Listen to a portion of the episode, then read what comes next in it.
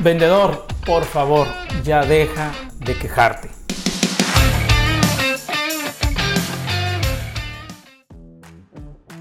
Sigo viendo la industria, sigo viendo desgraciadamente la industria, vendedores que se quejan constantemente de muchas cosas. Se quejan de la economía, se quejan de su gerente, se quejan del servicio, se quejan de muchas cosas. Ahora bien, yo, no, yo, nunca, estoy, yo nunca dije que, que, que ellos estén equivocados. Probablemente hay problemas en las empresas, probablemente no tengas el gerente que quieres, probablemente no tengas la economía que queramos, que queremos, perdón, pero es lo único que tienes. Es decir, te estás quejando de lo único que tienes para poder tener éxito. O sea, esa, esa economía en que vives, pues es la que tienes para alcanzar el resultado personal de la empresa. Ese gerente que tienes, pues es el gerente que tienes para alcanzar el resultado que necesitas para, para tu empresa y para ti. Esa empresa que tienes, ¿se me explico? O sea, no puedes quejarte de lo que tienes para alcanzar el resultado. Yo no estoy, yo no estoy diciendo que no comentes que necesitas mejorar cosas en tu empresa. No lo estoy comentando. Todas las empresas tenemos áreas de oportunidad. Todas. Y unas más, unas menos. Pero el hecho de que tú como vendedor te quejes constantemente, lo único que estás haciendo es crear una brecha importante, un gap importante, importante en la comunicación entre la empresa y tú. Y cuando logras eso, por quejarte tanto, lo único que haces es alejarte de tu propio objetivo. Yo no lo voy a negar, yo soy un, yo era y muchas veces soy un quejón. a lo mejor yo les gano, muchachos, en quejarme. Pero lo que he aprendido en los últimos años, ya bastantes años, es que quejando no logramos nada.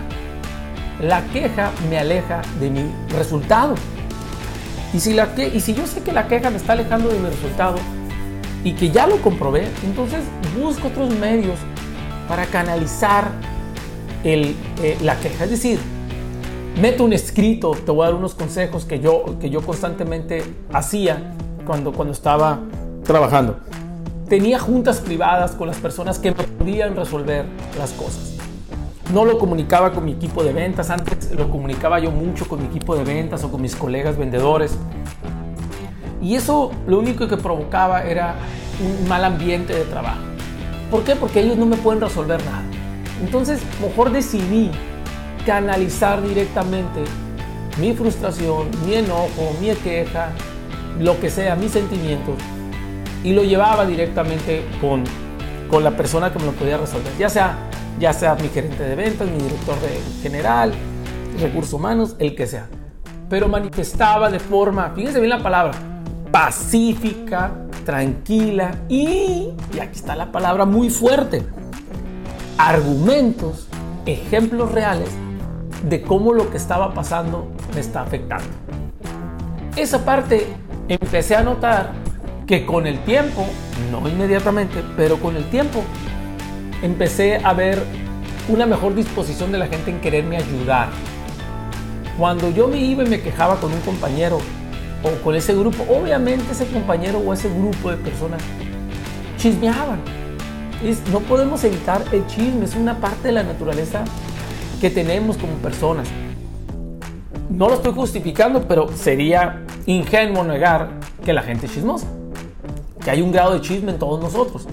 Entonces eso provocaba un gran problema en, en la comunicación que yo pudiera tener.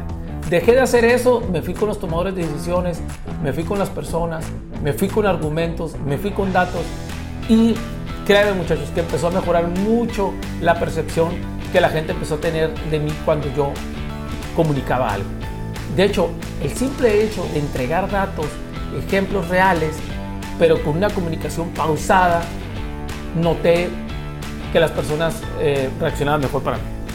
Y, y empecé a notar eso, pero además lo que empecé a encontrar en mi persona es una mejor disposición hacia la empresa.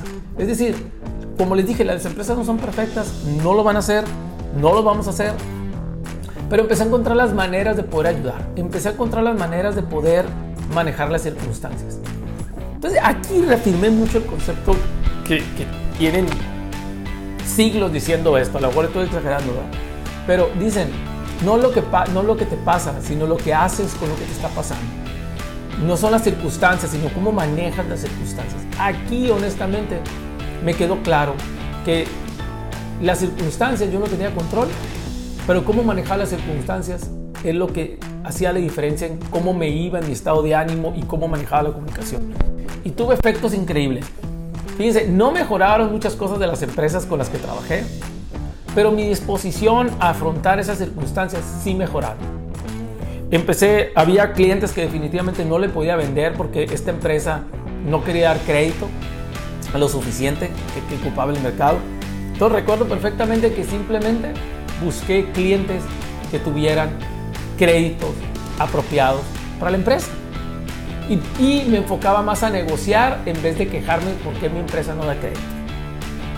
No sé si me estoy explicando. Estos son, son, son ejemplos de cómo no vale la pena quejarte. Quejarte te quita la energía, quejarte te quita el enfoque. Es mejor comunicar con los tomadores de decisiones, enfocarte a actuar. Con eso das una, una imagen de un vendedor profesional y maduro. Deja de quejarte, por favor, y actúa de, manera diferente. Muchas gracias muchachos. Gracias de veras por, por seguir mi podcast. Mensaje rápido. Te deseo la mejor suerte de todas.